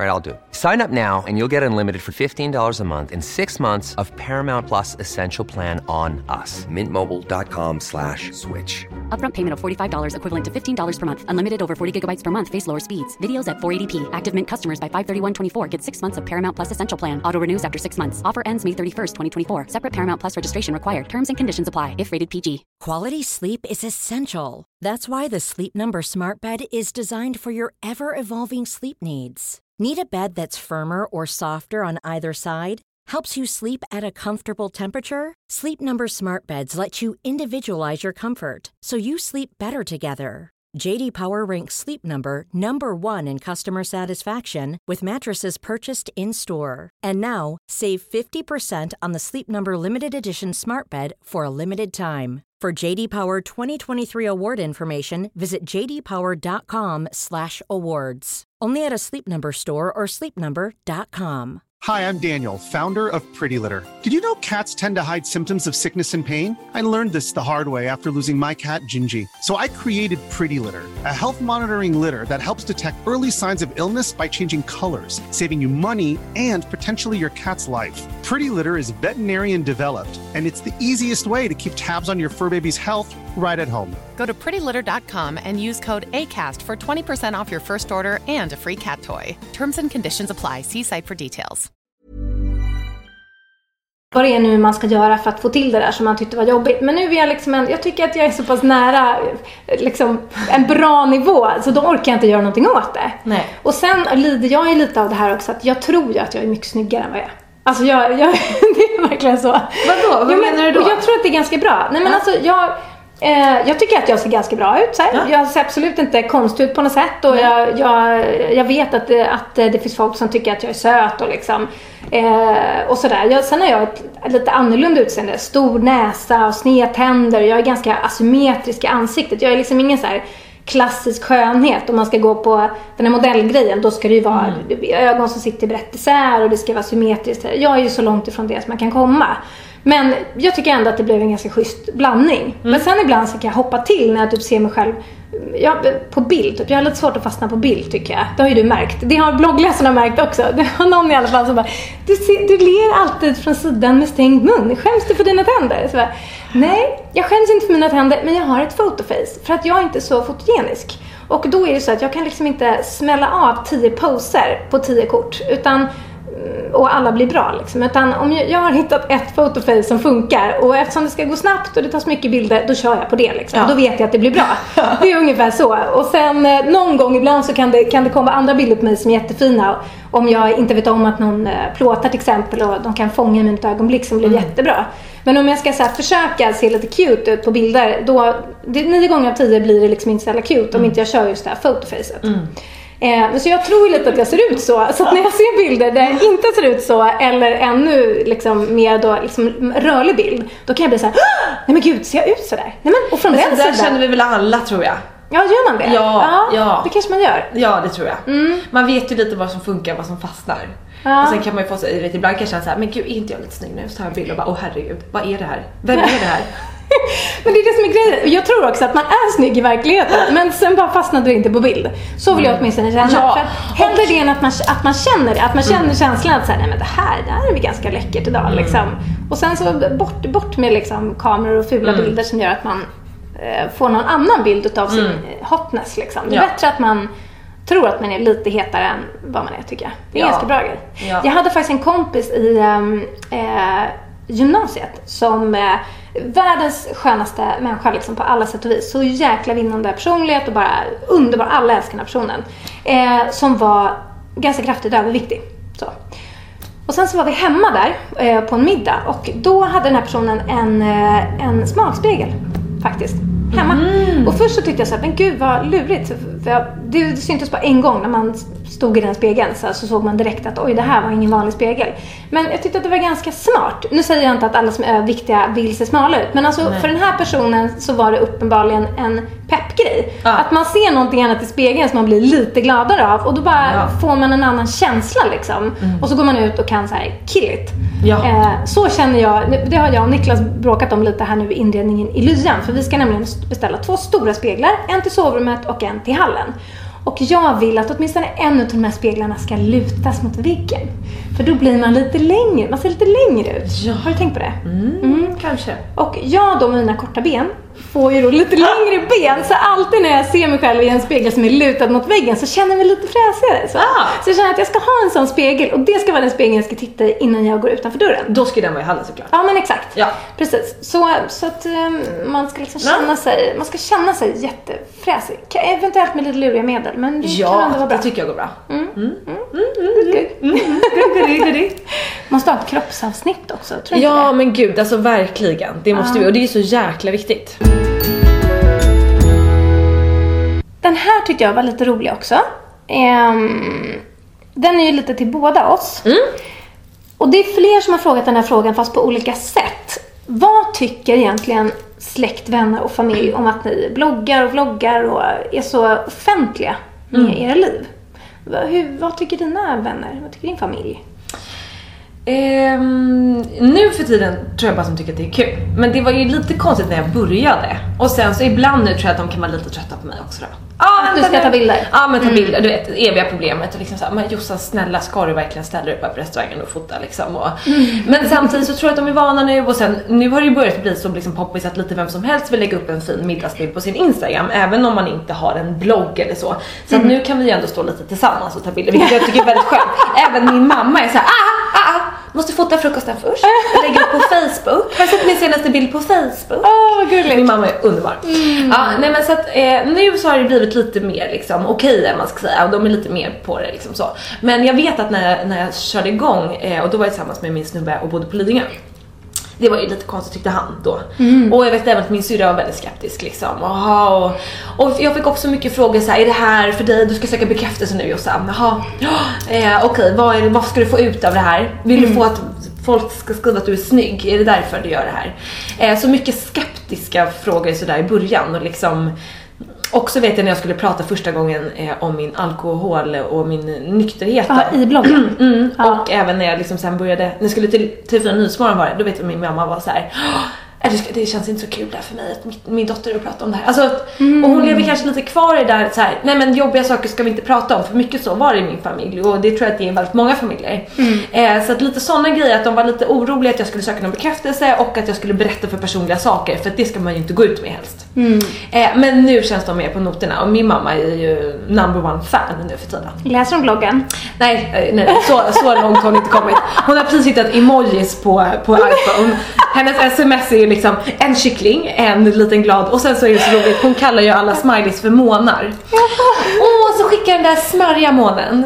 Vilken då? Den där lilla månen som pekar ut med tungan. Nej men gud vad gulligt! Och din mamma vara gäst i podden? Ja, men alltså hon är, alltså följ, om ni inte har mig på snapchat, jag brukar ju snappa min mamma för att hon är så jävla rolig. Gud, vad kul. eh, så om ni vill ha mer av henne, kolla där. Vad underbart. Ja, nej men så, så ser det väl lite ut för mig. Vad Ja. tycker din omgivning? Jo, alltså de har ju, de har ju blivit ganska dresserade. Det finns ju ingen i min omgivning, varken kompisar, familj, liksom, pojkvän, som vågar röra sin mat innan jag har knäppt en vild. Eller dricka sin drink eller någonting. Nej, nej, nej, nej. nej. Eh, så det är ju väldigt bra. Sen kan det ju orsaka ganska mycket irritation om det är bland folk som inte är vana. Alltså Niklas är ju jättevan. Han är ju till och med så här: ska jag ta bild på det här nu? Ska jag, ska jag ta bild Ja. på dig? Det är roligare om du är med. Tjuff, tjuff, tjuff. Men när jag var i Berlin tillsammans med min lilla syrra, min bror och min pappa. Vi bjöd honom på en, eh, en weekend i Berlin eh, när han fyllde 70. Jättemysig resa och det var ju liksom en bloggares dröm. Alltså du vet ju, Berlin är fantastiskt. Och det är ju så snyggt överallt och vi Ja. gjorde så mycket roliga grejer så jag ville ju bara plåta, plåta, plåta. Eh, och då höll ju min eh, lillebror på, som är, alltså han är verkligen min motsats i gäller, vad gäller sociala medier. Han har en Instagram men vet knappt hur man använder den. Liksom. Eh, är väldigt ointresserad utav allt sånt där. Då, han höll ju på på riktigt och bli riktigt arg på mig för att jag var så jobbig tyckte han. Men, ja, men, men, men det man måste förstå också det är att så här, varför bloggar man? Jo, givetvis bloggar och poddar och grejer jag liksom för att, eh, nummer ett, för att jag tycker att det är askul såklart. Eh, sen driver jag ett gäng företag. Det är också jätteviktigt för mig. Det är ju PR. Det är, det är väl liksom, det är fantastiskt om man kan nå ut till folk liksom och berätta vad jag brinner för och, och vad jag vill liksom få ut till människor. Men sen, och det vet jag att du och jag har pratat om någon gång, att det blir också som ett litet privat så här, konstprojekt, eller man ska säga. Man dokumenterar sin vardag, man är väldigt noga med om man är engagerad i sin blogg. I alla fall du och jag tycker att det är väldigt roligt att ta fina bilder. Man börjar se liksom bilder överallt där man går, vilket är väldigt härligt. Det är ju någonting som berikar ens liv, Mm. ens tillvaro. Man ser vackra saker. Eh, folk kan så här, eh, ja men du lever inte i verkligheten för du står där och helt plötsligt ska du plocka fram din kamera när du ser någon liten plastbit på trottoaren som du måste fota. Ja men fast jag ser ju den där plastbiten Mm. och såg att den såg ut som ett hjärta, ett brustet hjärta och det var så fint. Mm. Alltså jag tycker att jag ser kanske mer saker, jag njuter av mer saker nu för att jag bloggar. Mm. Eh, och för att man vill fota så mycket. Och det är också extremt roligt, speciellt när man har barn kan jag ju säga. Mm. Att man dokumenterar så mycket. Att bara gå tillbaka två månader är helt Mm. fantastiskt tycker jag. Ja men verkligen precis det du säger här, att man liksom verkligen tar ju sig tid och ser de här sakerna som folk då säger att man inte gör för man står bara med kameran högst där. Ja men jag ser det väl extra tydligt, jag kan till och med zooma in det. Så bra ser jag det. Nej men också att jag tycker att jag liksom unnar mig själv lite mer härliga grejer i vardagen. Jag anstränger mig lite mer för att få det lite fint och härligt och mysigt både för mig själv och för min familj och mina kompisar. För att jag också ska ta fina bilder. Så jag tycker att det verkligen berikar mig på många sätt vis. Ja. Men jag måste bara säga, jag kom på en rolig grej med mitt ex då, när jag skulle börja börja blogga och vi var i New York. Alltså du förstår ju. Det var ju liksom Åh nej! stackarn säger jag bara. Och jag smet ju upp en, två timmar innan han gick upp och satte mig och knäppade. Det kändes som att jag liksom var uppe och smögsöp eller någonting. och han ville ju ganska ofta slänga ut min dator. Men ehm, ja, det var ju också för att det kanske var, vi blev tillsammans när jag inte hade blogg och så skaffade jag blogg under tiden. Det blev ganska stor skillnad. Mm. Men, för men, bloggen är ju en del av ens liv. Det är, Så Mm. är det. Och det är, man, är man släkt, familj, vänner så får man lite acceptera det. Sen behöver man inte acceptera att man ska vara med i bloggen. Nej, så nej, det, nej. det behöver man ju såklart Nej, inte jag brukar alltid fråga också mycket med, om de vill vara med och sådär också. Men, eh, ja, men nu, nu känns det ändå som att både mina kompisar och min familj tycker att det är väldigt kul. Mm. Och är pepp. Men det är bra. Okej, vi kör några, några såna kortisar igen. Ja. Då fick vi en intressant fråga. Vad är det mest olagliga ni har gjort? Josefin! Alltså jag har ganska många olagliga grejer i mitt bagage. Är alla kopplade till din icke-nyktra period? Nej, Nej, du gör olagligheter även när du inte dricker. jag snattade som fan när jag var yngre. Är det sant? Ja, Vad alltså, snattade jag du då? Smink, underkläder, trosor. Innan man fick string och bh av mamma så var jag och snattade det. Och eh, jag har ju varit, som ni märker på mig, jag har ju varit ganska såhär dysfunk... Alltså vad ska man säga? Eh, nu fick jag... destruktiv. Destruktiv. Ja. I mina dagar. Eh, det är jag ju inte nu. Nu vill Nej. jag ju... Nej, jag har verkligen inte snott någonting på eh, hur många år som helst. Men, eh, men när jag var yngre så gjorde jag det. När jag var full snodde jag desto mer. Eh, verkligen. Och när jag liksom... Ja, jag snott pengar och allt sånt där. Men mest olagliga, ja men det är väl egentligen, skulle jag räkna ihop allting jag snott så är det självklart det mest eh, olagliga. Men sen har jag... Var, var du inte nervös? Var det inte läskigt? Jo, jo, jo. Var det jag fick en kick. Jag fick en kick. Ja. Jag har ju alltid kickats av liksom eh, lite farliga saker. Eh, så att eh, det, sen har jag ju kört bil full och utan eh, körkort, det är också rätt olagligt. Ja, herregud. Eh, så att jag, och det här vet vi ju, det här är ju för att jag inte alls hade någon pli på mig själv när jag var nykter. Eller när jag, när jag var full. Ja. Och det är därför jag har varit nykter i fem och ett halvt år. Mm. Ja, måste jag ju lägga till här så inte ni tror att jag är så här galen nu. Nej. Det är jag inte. Jag har tagit tag i mig själv. Ja. Eh, men ja, det är väl det. Ja, okej. Mm. Du då? Ja, alltså, mm, det här är ju en spännande fråga för mig därför att jag, jag kommer ju typ inte på någonting. Alltså jag är så här, jag är lite av en goody two shoes på den fronten. Jag är livrädd för att eh, göra saker som man inte får. Jag kan inte ens planka på tunnelbanan. Jag kan inte. Jag mår så dåligt. Jag har gjort det några gånger och varenda gång så sitter jag på liksom eh, ytterst på sätet och bara spanar liksom febrilt efter de här väktarna som ska komma och ta mig och bura in mig. Mm. Nej, men jag, alltså, jag mår så dåligt av det så jag kan inte. Jag, då betalar jag hellre biljetten tio gånger om liksom. Än att liksom känna den där stressen. Och det är lite, lite samma sak med ehm, Ja, men jag stjäla och snacka. Nej, jag har, det har varit... eh, mm. Men det, så där känner jag ju nu och det är jag jätteglad för. Till exempel så är en kompis till mig, vi är ute på ett ställe där de har jättefina ljushållare. Så Mm. hon är såhär, gud jag måste nog med en hem ikväll. Och jag säger nej nej nej. För nu sen, sen jag blev nykter då, eh, Mm. då har jag så här, alltså allt är karma. Det kommer komma tillbaka till den. Gör man något så här, snor något eller gör något sånt och det kommer komma tillbaka till den på något vis. Mm. Det tror jag verkligen. Mm. Så nu skulle jag aldrig för mitt liv våga göra någonting. Men Nej. förut hade jag ju verkligen inget sånt eh, konsekvenstänkande överhuvudtaget. Och det igen är ju väldigt mycket min beroende personlighet och Mm. ett typiskt liksom eh, karaktärsdrag av, av den personligheten. Eh, så att jag har ju väldigt många sådana konstiga grejer i mitt bagage men jag måste, det hör ju igen att jag bara måste försvara mig själv. Att jag är en bra människa idag. Idag, ja. jag fick så ångest där och bara nej nu kommer alla tycka. Men eh, jag kan inte, jag måste ju faktiskt också berätta hur det var. Jag kan ju Ja, inte hålla på precis. och liksom eh, försköna eller säga att det inte var så, för så var det ju. Mm. Alltså jag har snott svin mycket grejer. Mm. Där, så är det. Mm. Nej, men det, man måste ju Och det var min säga sjukdom som gjorde att jag gjorde det. Det var Ja. ju inte det var inte Josefin en tisdag här klockan två. Alltså även om jag gjorde det då, men det var ju min sjukdom som hade tagit mig dit till att göra det för att jag satt i en sits där jag kanske supit bort alla mina pengar eller Mm. jag tyckte det var skitviktigt att kunna gå ut och kröka den kvällen eller vad. Mm. Ja. Mm. Jag förstår. Jag kom faktiskt på en grej. Jag har visst varit lite olaglig. Men Mhm. du, ja, det här kom, minns jag nu när vi pratar om det. Det här är så konstigt. Men jag hade ju, och det här låter ju jättestört. Men när jag var jätteliten, alltså jag var kanske på riktigt, jag hade inte ens börjat skolan. Jag kanske var sex, fem, Var du kriminell när du var Ja, sex? ja. Nej men då, jag, jag kan ju se nu tydligt vad det berodde på. Men då, nu minns jag jättetydligt. Jag, jag hade, jag satte i, ehm, i vad heter det, satte i, ja, jag gjorde det i alla fall varje gång. Jag stal smink hemma hos min mammas kompisar. Det här är helt sjukt. Jo, på, deras, på toaletten så gick jag in och så stal jag smink och så la jag det i min kudde.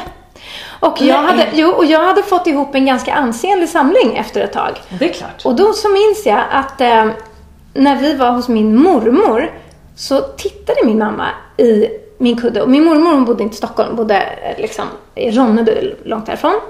Eh, I Blekinge. Och då så upptäckte hon alla de här grejerna och så frågade hon, var kommer de här grejerna ifrån? Och jag eh, försökte ju hitta på någonting liksom, men det gick ju inte så bra. Så jag fick ju förklara att den här har jag stulit av dina kompisar. Mamma, det vill de inte riktigt säga. Det är inte så charmigt. Så då tvingade hon mig, vilket är jättebra såklart, att vi, fick, vi åkte tillbaka till alla de här människorna som jag hade stulit av. Och så fick jag lämna tillbaka de här läppstiften och rougen och vad det nu var som jag hade tagit och klåfingriga femåriga vänner liksom och be om ursäkt jättemycket. Och det var så hemskt. Det är säkert det som Det är kanske det. det är det som har Mm. gjort att jag inte ens kan åka tunnelbana nu utan att Nej. eh, betala. Det är Mm. säkert det. Nu, vilken, vilken självrannsakan. Det är som terapi. Så att det var nog ganska bra att hon bara fick mig att skämmas något så oerhört för att jag stal de här grejerna. Det var Mm. jättepinsamt. Men jag blev ju för fasiken också påkommen när jag snattade första gången när jag var typ 6-7 år, men det hjälpte ju inte ändå. Ah, ja. Jag vet att jag Mm. skämdes så mycket, jag fick, snattade på Dalarboden godis. Eh, och vi blev påkomna och eh, de eh, tog hem mig till mamma, jag sätta mig vid köksbordet och skulle berätta vad jag hade gjort. Och då kände jag att jag ska aldrig göra det här i mitt liv. Mm. Men sen hade ju du den här bensinen som var alkoholen. Och då är Exakt. det inte riktigt samma sak. Och även innan det, men det, jag tror det, ja, men jag har ju det här i mig. Det här lite destruktiva, lite galna, eh, konstiga, kick, kicksökande. Mm. Nu Väldigt får du det av yoga istället. Precis. shoppa kläder. Exakt. Alla Jag blusar med broderier på. Ja, verkligen. Men du, på det tal om smink då, som du snodde. Om du bara får välja en sminkprodukt i hela världen att ha resten av eh, livet, vilken Oh. skulle det vara? Oh, oh, oh, oh, oh. Då måste jag nog säga att det skulle bli eh, mineralpuder. Någonting, för jag har inte så perfekt hy under mitt Men smink. måste du säga samma sak som jag ska säga? Är det Ah, ja. så? det är lite, vi, vi, det är lite tvillingvarning ibland Ja. på oss. Ja, det är väldigt spännande. Men Jo, nu kan du svara på båda av oss. Ja, okej. Spara min tid. Ja, då känner jag så här. Ja, nej, men då, så, då, då vill jag liksom, jag vill fixa till den. För om jag får fixa till den, då känner jag mig ganska schysst. Jag behöver inte mascara, jag behöver inte läppstift, jag behöver ingenting. Men liksom får jag fixa till hyn så känner jag mig schysst. Så att, eh, mineralpuder. Mm. Ja, och repeat på mig då, så vi kan ta nästa fråga. Okej. Ja, men då tar vi den här frågan så får vi se om vi är tvillingar där också. Och det tror jag inte, för nu är vi så olika åldrar så det kan jag inte tänka mig. En stilikon, vad har du för stilikon? Kan du nämna någon? Absolut. Säg inte någon obskyr människa nu på Instagram.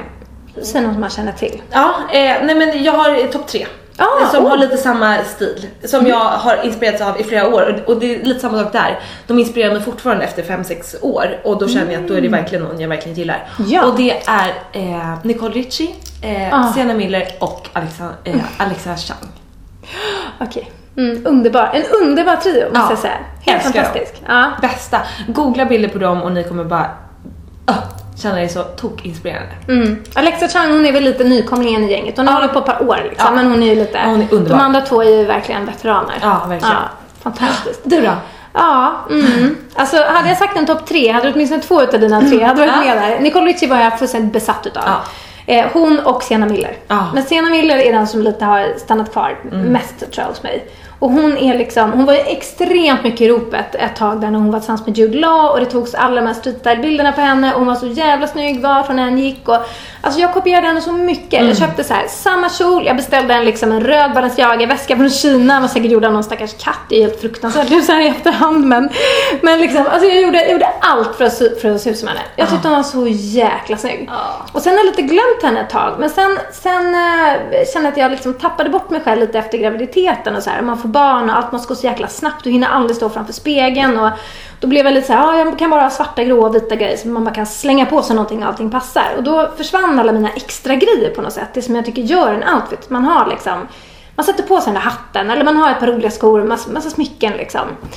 Men sen så kollade, spannade jag in Miller igen och bara kände, ah nej men det är ju, hon är fortfarande så jävla cool. Och då, då, då ville jag färga håret persika för att hon hade det. Så att hon är, hon är min forever muse Ja. tror jag. Jag är sjukt irriterad på bara att hon inte har en Instagram. Där man Jag kan vet, Se. det är så irriterande. Mm. Kom igen. Ja, det finns ju några så här typ fanpages. Jag Jag följer vet. någon sån, men de lägger aldrig upp Nej, någonting. Det är nej. värdelöst. Hatar det. Man vill Men ha man- så här daily Men gå in och pin, på Pinterest och sök på henne, det kommer ju upp massa härliga bilder. Man Jag får blir göra det bättre ibland. på att pinna. Ja, Dålig ja, på Det är Pinterest. härligt. Mm, okej. Mm. Ja, nu, har vi, nu kör vi varsin avslutande lite större fråga. Och sen kör vi tipsen.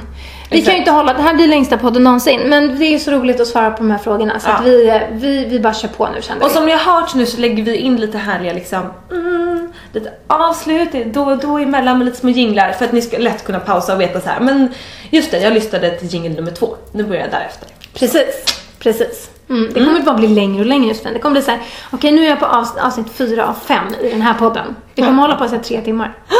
Nej men vi lovar att det här är längsta liksom. Ja. eh, På ett tag i alla fall. Ja, ja. Fram till nästa avsnitt. Exakt. Eh, Okej, nu kommer en liten tung fråga. Ja. Eh, som vi fick in från en eh, tjej som precis, eller väldigt nyligen har förlorat sin mamma och det är ju fruktansvärt jobbigt. Och Mm. du har förlorat din pappa. Och hon undrar hur du hanterade det och hur sjuttsingen folk orkar leva vidare efter att man har förlorat sina föräldrar. Det är ju Mm. kanske särskilt jobbigt när man är så ung. Ja. ja, det är ju lite konstigt. Man ska ju inte göra det egentligen så här ung. Tycker Nej. man ju.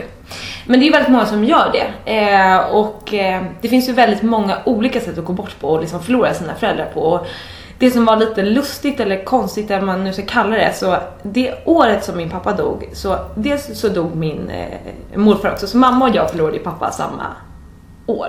Eller våra pappor samma år. Två kompisar till mig, eh, mamma och pappa, gick bort samma år. Alltså det hände liksom så himla mycket och allting skedde på väldigt många olika sätt. Och då fick jag liksom se så här hur min pappa var ju sjuk väldigt, väldigt länge. Eh, han har varit sjuk större delen av mitt liv. Vad har han varit för sjuk då? Det började med när vi var små att han hade astma. Eh, och gick runt liksom och astma. Sen, sen var han ju alkoholist också och det har ju varit en stor del av det som tog livet av honom för att han har ju levt en otroligt osund eh, livsstil. Men eh, så det är ju lungorna framförallt som har krånglat för honom. Ehm, och ehm, det var ju inte astma men då visste man inte så mycket om lungfysem och KOL i Sverige men sen visade det sig att det var det. 2000, eh, vad blir det då? 2004 fick han en ny lunga, eh, en ny lungtransplantation som han gjorde. Och det var också så här lite frågan, ska han överleva det eller inte? Och jag vet att jag jag har haft, som jag eh, nämnt lite, en väldigt så här konstig relation till min pappa. Jag hatade min pappa i tonåren. Jag sa ju kontakter med honom. Jag liksom det var ju också, ibland hade vi inte kontakt på ett år. Han var väldigt kom och gick sådär. Så vi har haft en otroligt liksom, jobbig relation. Det har tagit jättemycket och påverkat mig asmycket och påverkar mig fortfarande fast han inte lever liksom. Just Mm. för att man blir så himla präglad av sin uppväxt. Absolut. Ehm, och det kan vi också snacka mer om såklart. Ehm, Vi får ha familjeavsnittet. Exakt, ja, Mm. åh gud. Oj, oj. ja, verkligen. Nej men, ehm, och sen så fick han den här lungan, men det var ju, han var ju fortfarande sjuk i sin alkoholism så att han tog ju inte hand om den nya kroppen han hade fått. Han stack ju iväg och söp och var borta något halvår eller år och sådär. Och, eh, tog inte hand om sig och sen till slut så blev det värre och värre och så skulle han få göra en ny transplantation. Eh, för det är också så när man får ett nytt organ i kroppen så kan ju kroppen stöta ifrån det. Just Eh, eh, och det var det som hände. Men då var han för svag för att orka med en ny operation. Så jag kommer ihåg att han ringde mig 2010 och bara ah nej nu har jag pratat med läkarna och eh, det blir ingen till operation. Jag är, det, det, jag, min kropp klarar inte av det så nu får vi se hur länge jag håller. Och då var ju det så här. Jag hade ju liksom, jag har ju lite gått och väntat på att han ska dö egentligen halva mitt liv. Mm. Och ehm, jag vet att när jag var så här kanske 12 så kunde jag sitta och skriva så här datum. 27 juli 2006 eller så. Ja men då, jag fick såhär, mm, det här, det här datumet kanske han dör. Ja. Och så, så fantiserade jag om att jag på begravningen skulle visa upp min lapp och bara jag såg det här i förtid, han skulle dö eller något. Men jag, hade Mm. nog liksom, jag var lite besatt med det här, liksom så här, när ska han dö och eh, efter operationen kommer han vakna upp, kommer han inte? Och jag ville ofta att han skulle dö för att jag tyckte ju väldigt illa om honom eh, Mm. många gånger och tyckte att han bara gjorde mitt liv sämre. För han ringde ofta på fyllan och liksom skulle snacka och jag tyckte det var skitjobbigt och jag skämdes dagen efter för att han skulle skämmas för att han hade ringt mig på fyllan. Fast Mm. det gjorde ju inte han för han hade inga sådana empatikänslor liksom. Men, och sen när han verkligen blev sjuk på riktigt så visste ju bara att vi gick runt och väntade. Och såg ju verkligen honom tyna bort under typ två års tid. Han var ju alltså, han var ungefär 40 kilo när han dog. Oj, Och var ju verkligen ett skelett. Och jag kände så här, jag förlorade ju nog min pappa Alltså flera år innan han dog. För att liksom sista tre åren, det var så här, åh pappa jag har flyttat på skype så här, här, så här ser min lägenhet ut. Eller liksom, okej han bodde uppe i Sälen, vi, vi ses fyra gånger per år. Och vi hade inte liksom någon relation, sen har jag aldrig haft någon riktig mamma eller pappa relation heller. Men jag är den av mina systrar som har bott med pappa i vissa perioder för jag har varit ganska, även om jag hatat honom så har jag också varit besatt av min pappa. Det var ju han som kunde få mig att bli hel.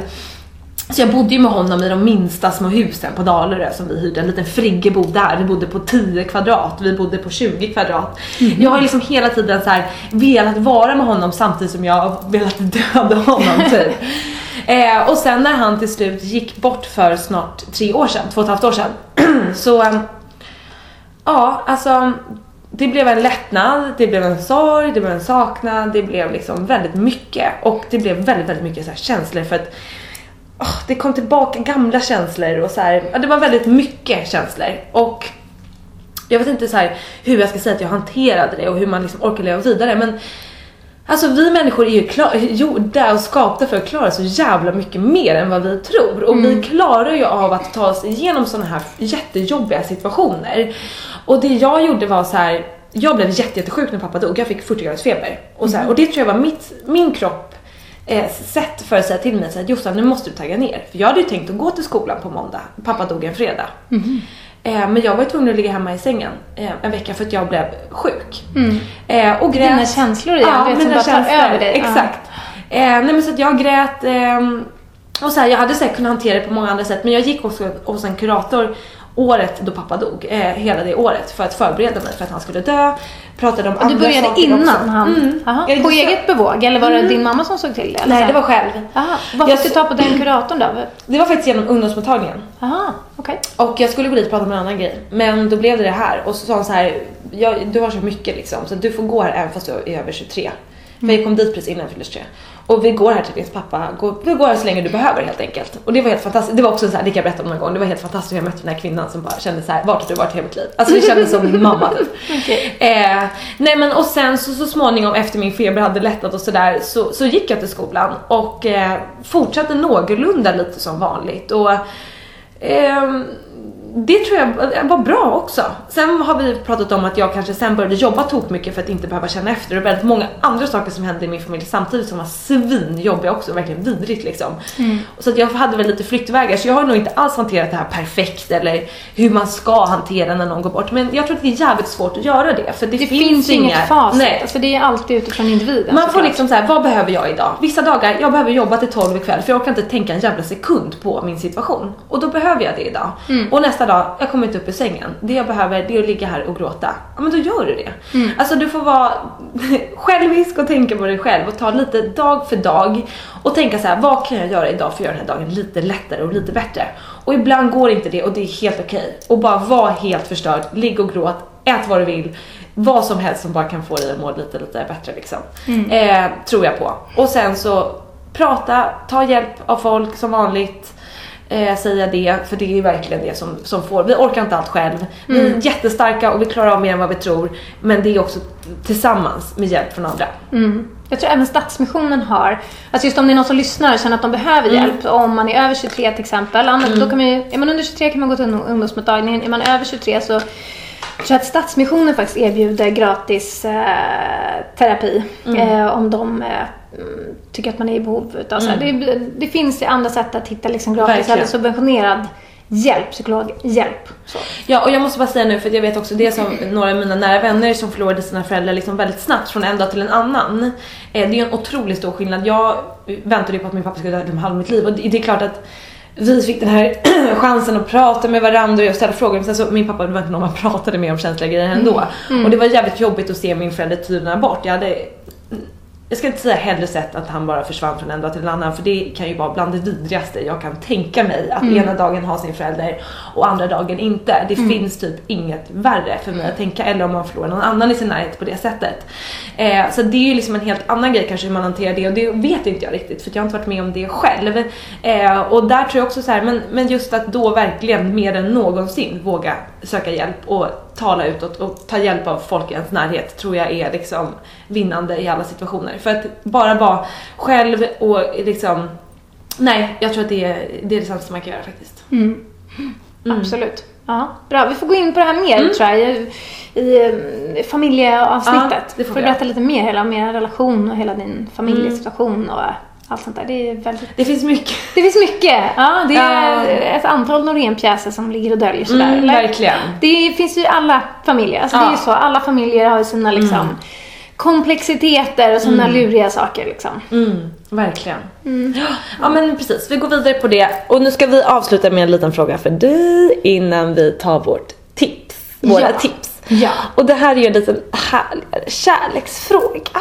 Ja. Åh, men Ska avsluta lite glada. Ja exakt, vi tyckte det. Vi lägger upp det så. Så nu får ni vara på eh, Ja, eh, Vanja. Niklas friade till dig genom en tatuering. Snälla berätta mer ingående om denna händelse. Är ni gifta idag? Eh, och ge alla detaljer. Ja, berätta om det här. Ja, min skatt. Han är ju faktiskt han är väldigt romantisk. Jag har ju sagt tidigare att han är ju fantastisk. Han är the love of my life liksom. Mm. Och, och jag tror att det är, det är han och jag forever and ever om vi tar vara på det vi har. Mm. Ehm, och eh, det mest romantiska någon någonsin har gjort för mig, det är, det är ju det här som sättet han friade på. Och det var att eh, ja, jag var hemma en kväll, så vanlig kväll, och han var borta och käkade middag eh, hos en kompis inom citationstecken. Men det var det jag trodde i alla fall. Eh, och så kom han hem liksom och eh, jag frågade hur var det på den här middagen och det här skrämmer mig lite för han ljög så otroligt bra. Han ljuger väldigt sällan Niklas. Men han ljög så bra. Han sa någonting om att ja, vi värmde lite järpar som hans fru hade gjort dagen innan som låg i frys. Det var så väldigt liksom, in, ingående sådär och ja, det lät ju jättetrevligt. Man hade ätit järpar liksom och suttit där och haft mysigt. Och sen slank han in i badrummet och badade. Han är ju till hälften fisk, min eh, karl, Mm. så att han badar två Mm. gånger om dagen måste det badas. Annars kan han inte leva. Ja. Nej, men, oj. Mm. Eh, och eh, han är också surftokig ju om ni Mm. inte vet det. Så att han vill ju väldigt gärna vara i vatten. Mm. Så han slank in och badade och sen när han kom ut från badrummet så var han lite konstig tyckte jag. Och så var han liksom invirad i en handduk. Han är annars väldigt, väldigt naken, min man också. Det är liksom, det, ja, det är väldigt naket. Ja, väldigt naket är det. Så eh, han kom liksom ut invirad i någon handduk och alltså jag, jag bara fick för mig typ att han hade något djur där under som han skulle så skrämma mig med. Det var jättekonstigt, men det var det jag kände. Bara, han har något djur, han ska skrämma mig nu. så jag blev också lite så här, eh, nej men, eh, vad, vad ska han göra? Men sen så virade han av sig den här handduken. Nu låter det som att den här tatueringen så här, sitter på ett jättelurigt ställe, men det gör den inte. Den sitter på, på underarmen. Överarmen sitter den ju på. Gud, det var värst. Jag tänker på hans andra. Han har gjort en annan tatuering som är fantastisk, som hade med Iggo att göra. Den tittade jag på idag extra noga när vi träffade på Ah, Niklas ja, ja. innan vi körde igång. Mm. Med barnvagnen i hjärtat. Ja, den är så fin. Jättefin. Men den här sitter ju faktiskt på, på överarmen, på insidan av överarmen. Och då är det liksom en liten, en liten surfare som är inspirerad av en surfkonstnär som är väldigt duktig, väldigt så här, rena linjer, väldigt enkla bilder med väldigt fina. Och eh, så surfar han på en våg och sen så i vågen så står det Vill du gifta dig med mig? Det är så gulligt. Så Ah. gulligt. Och min första tanke, det var ju lite knäppt, men det var ju så här, har han tatuerat sig utan att fråga mig? Det var ju liksom, hur kan han ta det här beslutet? Det grejen var- ja, Vad men- konstigt att du tänkte så. Varför skulle han fråga dig? Nej men alltså, jag är väl med där du bestämmer tyckte jag. Ja men vi tar ju alla stora beslut i samma. Det är jag som ska titta på den här kroppen nu resten av våra liv. Men, men sen så, så, jag såg ju inte att det stod någonting. Nej. Så han fick ju faktiskt säga så här, har du sett vad det står? Och då eh, tittade jag och så läste jag och eh, då började jag ju böla såklart. Ah. Och, skrev, och började böla och blev så chockad så att eh, jag svarade ju ingenting. Så han fick ju också fråga eh, Vad säger du? Ja, vad säger du? liksom. Och då fick jag ju säga det klassiska ja liksom. Mm. Så det var väldigt fint och sen så, eh, det var, alltså det var så gulligt. Det här hade jag ingen aning om. Nej, Gud, vad fint.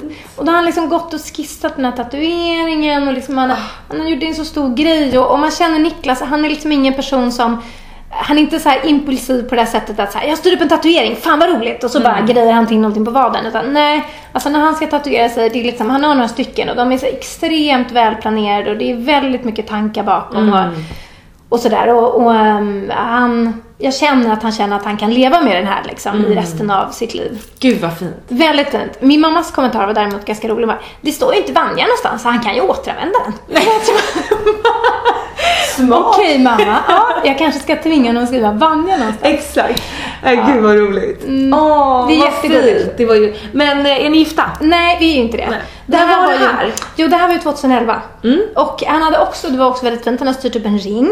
Mm. Då hade han gått till en av mina favoritbutiker eh, här på Söder där de har väldigt mycket eh, vintage-smycken. Och så, eh, nu tittar du på mig, jag har Mm. inte på mig den. Nej, han är också väldigt upprörd över det här att jag har inte på mig den. Jag har dock fått tre olika ringar. Eh, Och ingen passar? Jo, då, alla, jag har älskat alla men i olika perioder. Så här, vi är inte så jättekonventionella så det är inte så att jag har fått en ring och sen så har jag den forever and ever. Sen, mm, ja, lång historia. Men han har i alla fall styrt upp en jättefin vintage-ring som var helt fantastisk. Som jag tycker jättemycket om. Nu blev jag väldigt sugen på att plocka fram den. Jag tror att jag skulle älska den nu igen. Ehm, och han hade fin ask och hela, hela Mm. videoitten. Så det var otroligt, otroligt gulligt. Men det här var ju då 2011 och nu är det 2015. Och, eh, så vi har ju inte följt det här klassiska gifta sig inom ett år. Som Nej, men det behöver man inte göra. Nej, och vi hade en plan att vi skulle gifta oss i år faktiskt, i september. Aha. Men sen så har ju vi barn Ja. och ehm, liksom, nej. Men gud, det kanske inte. blir bröllop här så småningom. Det blir ju bröllop så småningom. Åh gud vad kul. Ja, det blir det. Men eh, möjligt, möjligt, möjligtvis nästa år. Vi- Förstår du hur mycket ju- vi måste podda om det då?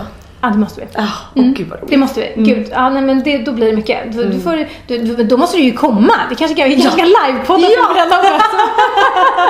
Jag säger ja. Nej, men, för vi har, liksom, vi har en bild av precis hur vi vill göra bröllopet, vi vet vad det ska vara och allt sånt där. Ehm, så att, men man måste ju orka. Det är ju det. Ett Ja. bröllop är ju ett enormt åtagande och man vill ju liksom ha att det ska vara härligt, man vill säga till i tid så att alla ska kunna komma som man tycker om och det här kommer dessutom eh, inte vara i Sverige och då får man kanske vara ute ännu mer i tid sådär. Eh, och man måste känna att man lite orkar rodda mer och det är det sista vi orkar. Så att just Ja. nu, det blev ingenting i år. Så vi Nej. får se, kanske nästa år. Annars Ja. så, det kommer när ni minst anar. Då kommer vi gifta oss. Mm. Ja. underbart. Vilken fantastisk avslutning. Fast det Ja. var inte riktigt hela avsnittet, vi ska ju ha våra tips också. Vi ska ha våra tips också. Hoppas ni tycker att det har varit kul när vi har svarat på era frågor måste jag bara säga. Och jag tänker inte ens be om ursäkt för att det har varit så långrandiga. För tycker man att det är för långt, stäng av då. Ja, Precis, pausa. Det är det du alltid säger. Pausa. Dela. Exakt. Ja, och det är ju era frågor så vi hoppas att eh, ni eh, tycker att det är spännande att hö- höra på, Mm. på svaren. Och det är ju så himla roligt då att svara på de här frågorna. Det, vi har ju typ en miljon frågor kvar. Exakt. Men som vi som sagt kommer ta upp eh, pö om pö i våra liksom, normala temaavsnitt. Sen är det mycket möjligt att vi kör en frågeavsnittet Självklart. punkt, liksom 2.0 så man tar ett till avsnitt. sen. Exakt, det tycker jag definitivt. Det går ju inte att liksom få till allting här. Nej. Men nu sätter vi punkt för frågorna. Ja, och nu är det dags för tips. Nu går vi på tipsen. Take it away, Vanja. Okej. Jag har ett tips som jag tycker är helt fantastiskt. Eh, ni vet ju att vi har flyttat någorlunda ny- nyligen. Vi håller på att fiffa med vår lägenhet hela tiden. Och nu har vi precis gjort om vårt kök som är någorlunda klart nu. Jättefint. Mm, Tack snälla. Och eh, vi har ju då liksom bytt, eh, bytt ut vår diskbänk så vi har en bänkskiva nu och vi har en ny diskho och allt sånt där. Och då märker man ju väldigt snabbt att när man har uppgraderat så här då vill man hålla diskhon och diskbänken väldigt snygg. Eh, och någonting som stör både mig och Niklas så något fruktansvärt mycket. Om man har en så här jättefin diskbänk, en fin diskho, man har ett fint kök och så ligger den där fula jäkla disktrasan där och slaskar. Och är illrosa, eller illgrön, eller smutsbrun, eller vad den nu är liksom. Den är aldrig rolig att titta på. Så man vill inte se den. Men den måste ändå hänga någonstans och den måste kunna liksom, man kan inte bara knöla in den i en korg under vasken liksom. Då torkar den inte, eller då blir den äcklig liksom. Den, den måste, måste eh, hänga. Och då har Niklas hittat världens smartaste grej. Så vi har beställt hem den och eh, vi har installerat den. Du får titta på den sen. i diskussion. du märkte den inte. Därför att du såg inte våran disktrasa. Nej! Så smart är den. Ja. Den gör den osynlig. Ja, men den gör den osynlig. Och det är så smart. Det är alltså en magnetisk disktrasehållare som man sätter på insidan utav diskhon. Så att tänka, och den fäster man med en magnet då som sagt. Så att man liksom, kluck, den är som en liten stålarm som man fäster på insidan av diskhon. Och eh, så kluckar man fast den eh, och så viker man över disktrasan över den här lilla stålarmen. Och det funkar som en dröm. Den sitter som berget, man kan liksom fälla ut och in den här lilla armen om man vill, om man skulle vilja det. Eh, och tittar man på diskbänken, diskhon, så ser man ingen disktrasa någonstans. Men den hänger ändå där, alltid redo när man behöver den. Den är underbar. Jag undrar bara, hur hittar man en sån här grej? Ja, alltså det är Niklas som har hittat den här grejen. För att, och det är så, här så roligt, så typiskt honom. Han liksom bara kände att den störde honom så sjukt mycket. Köket är hans domän. Det är han som lagar mat här. Ah. Det är han som handlar, det är han liksom som är mästerkocken. Ah. Så köket är hans grej. Och nu när vi har det här fina köket så blev han så störd på den här fula disktrasan som bara liksom förstörde. Ah. Så han googlade som en besatt och sen hittade han en grej som, som eh, det finns en hemsida som heter coolstuff.se. Där hittar man lite allt möjligt lurigt. Och där hittade han då den här magnetiska disktrasahållaren och den heter, den har lite lökigt namn kan jag tycka, Magisso. Lite så här som att den är magisk. Men, men den är magisk. den är ganska dyr tycker jag. Den kostar 449 Det var spänn. lite dyrt tycker jag. Jo. Fast i och för sig om man tänker på magnetgrejen, den sitter... Ja, Jag tycker att den är skitsmart. Alltså, och, och bara här att man slipper se en jäkla disktrasa, men att Ja. man ändå alltid har en handy. Ja. Så alla ni som har fina kök, eller kök överlag och bara inte vill se den här jäkla disktrasan, kolla in den här Magisso på Cool Stuff. Jag tycker Mm. den är som en dröm. Det är en fantastisk investering. I love it. Men alltså jag håller med dig, det här problemet. Det är ett stort problem, det är ett stort vardagsproblem. Ja men det är ett Men jag vardagsproblem. går ju på ett annat, jag köper ju bara fina disktrasor. Men finns det? Ja, alltså det gör det. Det finns blommiga, jättefina, gulliga. Jag köper alltid de lite dyrare men jag tycker det är värt det. Mm. För att jag vet att de ligger framme. Men har man det här då behöver man inte ens bry sig vilken färg det är. Nej. Tada! Precis. Ja. Precis. Bra tips! Kommer du visa upp den här i bloggen också? Det kommer jag garanterat. Ja, det är klart. Ja, då kan man ju hitta länkar och grejer där också. Ja men det kan ut. Mm. Självklart. Okej Josefin, ditt tips. Du bara Alltså, sitter och liksom hoppar. Ja men alltså mitt tips. Har du sett eller hört eh, Sanna Lundells eh, sommarprat? Nej. Okej, det är då mitt tips den här veckan. Okej. Att alla som lyssnar på den här podden måste lyssna på det. Mm. Jag lyssnade på det idag innan jag kom till dig. Jag låg i parken och solade och, och lyssnade på det och bara alltså fylldes av så mycket känslor. Så, alltså allt ifrån ilska till så här, kvinnopepp till feminism till, alltså var, hon berörde liksom hon pratade så jäkla viktiga grejer och allt hon sa sa hon på ett så jävla bra sätt tycker jag. Och jag tycker det är så jävla coolt med någon som är som vågar liksom vå, vågar vara arg, vågar säga ifrån. Hon liksom drog med liksom statistik som man bara gör så här, ja, att man känner att det är helt sjukt att det går, att det pågår sånt här runt oss hela, hela tiden. Och lite det jag pratade om förut också så här med hur jag har haft en ganska stökig uppväxt, hur det har präglat mig, liksom beroendepersonligheten, medberoende, allt det där berör hon också för att hon är ju lite av samma sort. Ehm, och det är kanske inte alla som känner igen sig i det och jag känner igen mig i nästan allt hon säger. Det kanske är därför det berörde mig så himla himla mycket. Men många delar eh, som hon snackar om tycker jag är så jäkla eh, viktigt och nyttigt för alla oss kvinnor och tjejer att lyssna på och verkligen ta till oss av det. Och eh, inte låta någon andra, eh, annan styra vårt liv. Underbart! Ja, Underbart! in och lyssna. Ja, jag ska lyssna. Mm. Ja. Och så kan vi prata mer om det för det tycker jag är, mm, det fanns så mycket där vi kan grotta ner oss i och prata om. Vi kanske ska ha ett peppavsnitt. Ja. Feminismavsnitt. Ja. Kvinnoavsnitt. Ja, ja, ja, ja. Ja, ja, ja. ja, ja, ja. Mm, mm, mm. Underbart! I love it. Ja, me too. Ja men eh, nu får vi nog eh, säga tack och hej. Ska vi runda av? Ja. Okej. Motvilligt så, så, så stänger vi ner våra munnar sakta men säkert och eh, får återkomma nästa vecka. Ja. Mm. Och vi ses på vårt, eh, på vår gemensamma Instagram-konto, Josefin och Vanja. Ja, vad roligt att det var så många som, som har hittat dit. Underbart. Jag Jättekul. älskar att ha er där. Fortsätt, kom dit, följ oss, gilla, kommentera. Ja. Och även om det här var liksom en fråg, eh, eh, som vi verkligen bad er att fråga, ni kan alltid fråga oss saker. Ja. Där eller på bloggen eller våra personliga Instagram. Mm. Vi finns här och det är bara att fråga på. Yes, vi kommer ju fortsätta podda. Det finns mycket, mycket Ja. grejer att prata om. Vi har ju bara börjat. Framtida. Ja, precis. Ja. Underbart. Okej, Men vi ses nästa gång. det gör vi. Puss och kram! Hej då! Hej då!